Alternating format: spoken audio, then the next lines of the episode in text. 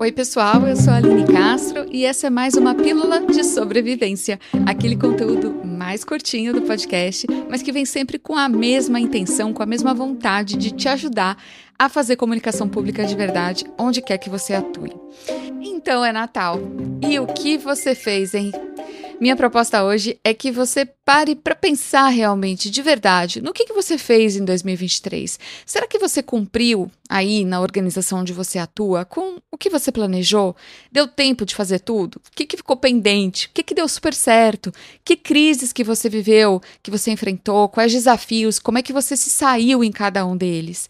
Vamos lembrar que fazer um diagnóstico honesto da realidade é o primeiro passo para construir um plano de comunicação.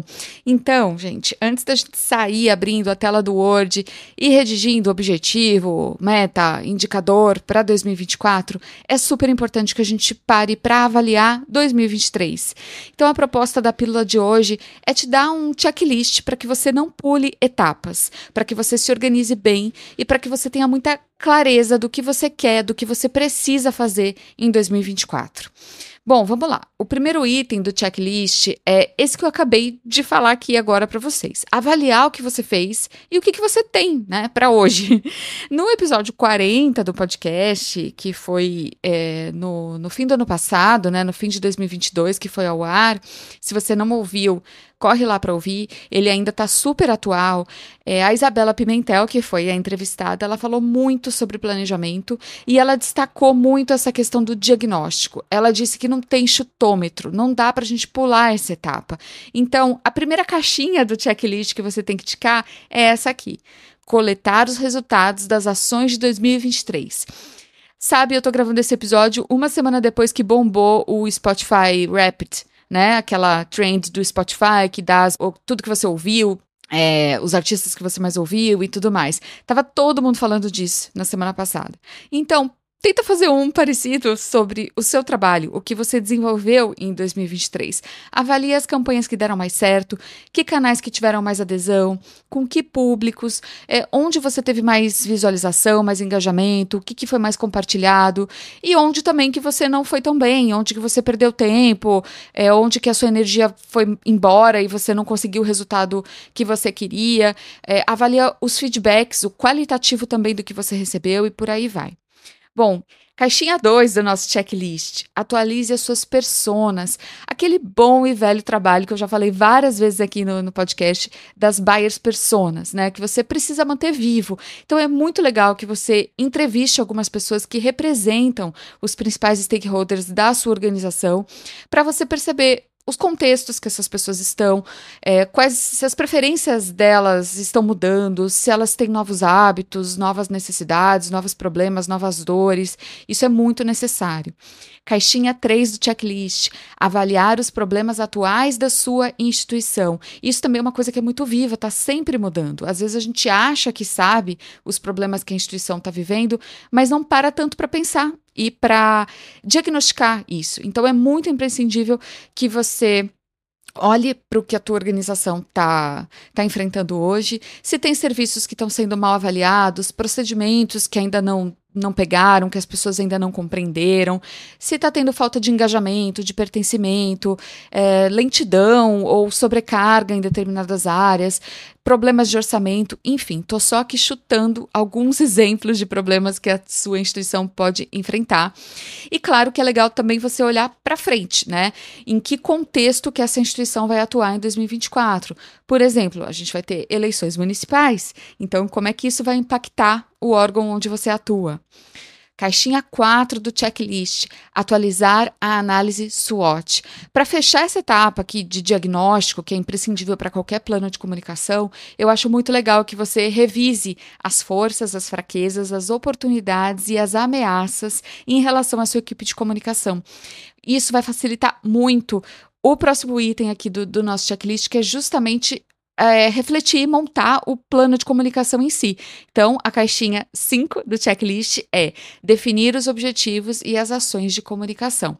Bom, você já sabe os problemas, o que as pessoas querem, as forças, as dificuldades que você vai ter. É, provavelmente você já tem pistas aí dos principais acontecimentos que 2024 te, te reserva. O que, que você vai fazer a partir disso? Então, essa, esse, esse item aqui do, do checklist é justamente para você botar a mão na massa é, e pensar nos objetivos de comunicação que você vai ter.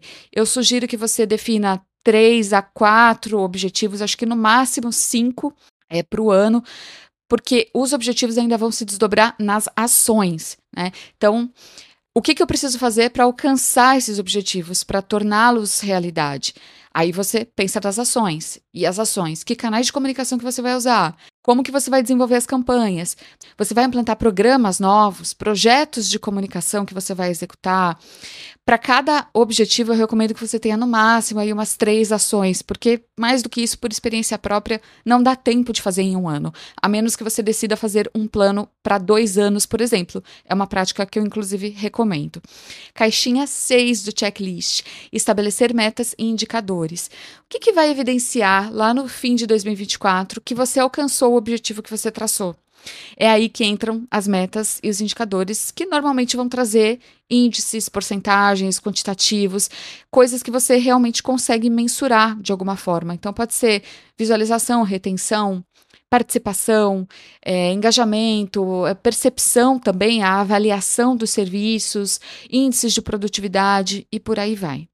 Caixinha 7 do checklist: definir calendário. Você pega um calendário, já define os prazos para cada ação que você está planejando. Aproveita, inclusive, para olhar as datas comemorativas, as que são mais relevantes para o contexto organizacional que você tem. Porque aí você pode, inclusive, agendar o lançamento de uma ação estratégica, uma campanha, por exemplo, para uma data que faz sentido. E você sai daquele lugar também de só cumprir tabela fazendo post para todas as datas comemorativas do mundo. Você pensa mais estrategicamente a partir dessas datas. Cada ação, cada projeto, tudo que você colocou no item anterior tem que ter prazos. Né? E aqui eu recomendo um equilíbrio. Não deixar prazos muito justos, porque a gente tem que ter respiro e a gente tem que ter margem para para imprevistos que vão acontecer certamente, mas você também não pode elastecer demais, deixar muito solto, porque senão você vai procrastinar, com certeza, e aí vai chegar já o Natal do ano que vem e você não vai ter realizado nada. Caixinha 8 do checklist: correr atrás dos recursos necessários. Bom, para fazer acontecer o que você planejou, você precisa de orçamento, de equipamentos, de software, de pessoas, de capacitação para essas pessoas, vai ter que licitar, vai ter verba disponível, enfim, você precisa ter tudo isso integrado ao seu planejamento, porque sem recurso não adianta a gente sonhar muito alto, né? Caixinha 9 do checklist: atribuir responsabilidades. Gente, quando todo mundo é responsável por tudo, acaba que ninguém toma a frente das ações e as coisas não saem do papel. Então, eu recomendo, se você for gestor principalmente, que você defina desde já quem vai cuidar de cada ação, de cada etapa ali do, dos processos, quem que vai executar, medir, enfim, quanto mais amarradinho isso estiver, melhor. E claro que se você conseguir envolver afetivamente a equipe nesse processo, fazendo com que as pessoas queiram de fato abraçar uma determinada campanha, um projeto de comunicação, deixando, se possível, que elas escolham aquilo com que elas têm mais afinidade. Eu acho que isso vai ser melhor e mais gostoso para todo mundo.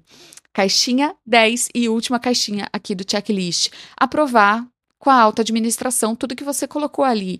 Bom, nós comunicadores nos órgãos públicos, normalmente a gente se reporta aos presidentes, diretores gerais, é, as pessoas que comandam a organização. E é lógico que para traçar tudo isso, para percorrer todo esse caminho que eu comentei agora com vocês, é super importante que você já tenha pelo menos algumas ideias do que essa alta liderança almeja, de quais são as suas prioridades, o seu estilo de gestão e tudo mais. Até para você não perder tempo, né? Mas depois que você redigiu esse plano, você, é muito importante que você leve isso para aprovação e por favor, não faça como eu fiz muitas vezes. Não, não imprime só e deixa ali na mesa achando que o gestor vai ler com carinho o que você redigiu. Pede mesmo um espaço, pede uma reunião com tempo, para que você apresente tudo que você colocou ali, para que você demonstre a autoridade que você tem, inclusive, para desenvolver esse planejamento, que foi tudo muito pensado, feito a partir de uma análise muito extensa. Então, valorize o seu trabalho, que não foi pequeno você chegar até aqui, e valide o plano. Passe ali por todos os objetivos, ações, indicadores e questione, posso seguir assim? Claro que é muito legal também que você demonstre entusiasmo pelo seu plano, né? Mostra sua garra, sua competência para fazer as coisas acontecerem.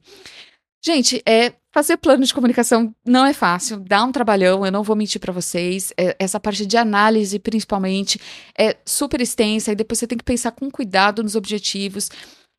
Indicador também às vezes é super difícil da gente definir, mas eu recomendo que você invista tempo nesse processo, porque é isso que vai fazer com que você saia do ritmo da pastelaria e consiga desenvolver ações que no fim do ano vão ter feito diferença na vida das pessoas.